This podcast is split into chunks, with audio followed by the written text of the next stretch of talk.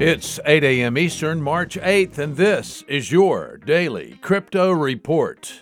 Bitcoin down 1% at $50,324. Ethereum up 3% at $1,721. And Binance Coin is down 3% at $233. Those are your leaders by market cap.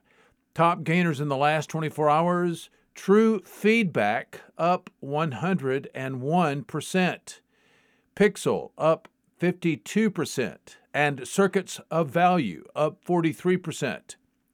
Today's episode brought to you by the Internet of Healthcare startup Olive AI.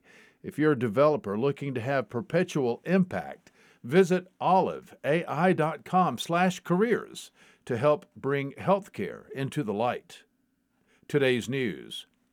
A federal judge sentenced Saurabh Sharma, a lead defendant in the Centra Tech case, to eight years in prison. Sharma was the co founder of Centra Tech and had previously pled guilty to conspiring to commit securities fraud, wire fraud, and mail fraud in relation to an allegedly fraudulent initial coin offering scheme.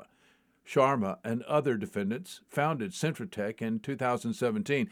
They claimed they were offering crypto products, including a debit card. The claims were not true.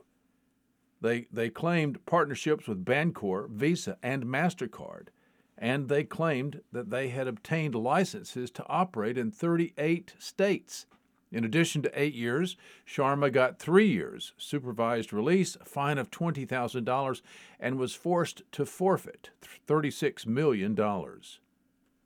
Well, Senator Sherrod Brown, Democrat of Ohio, is encouraging the Federal Reserve to move ahead on a digital dollar.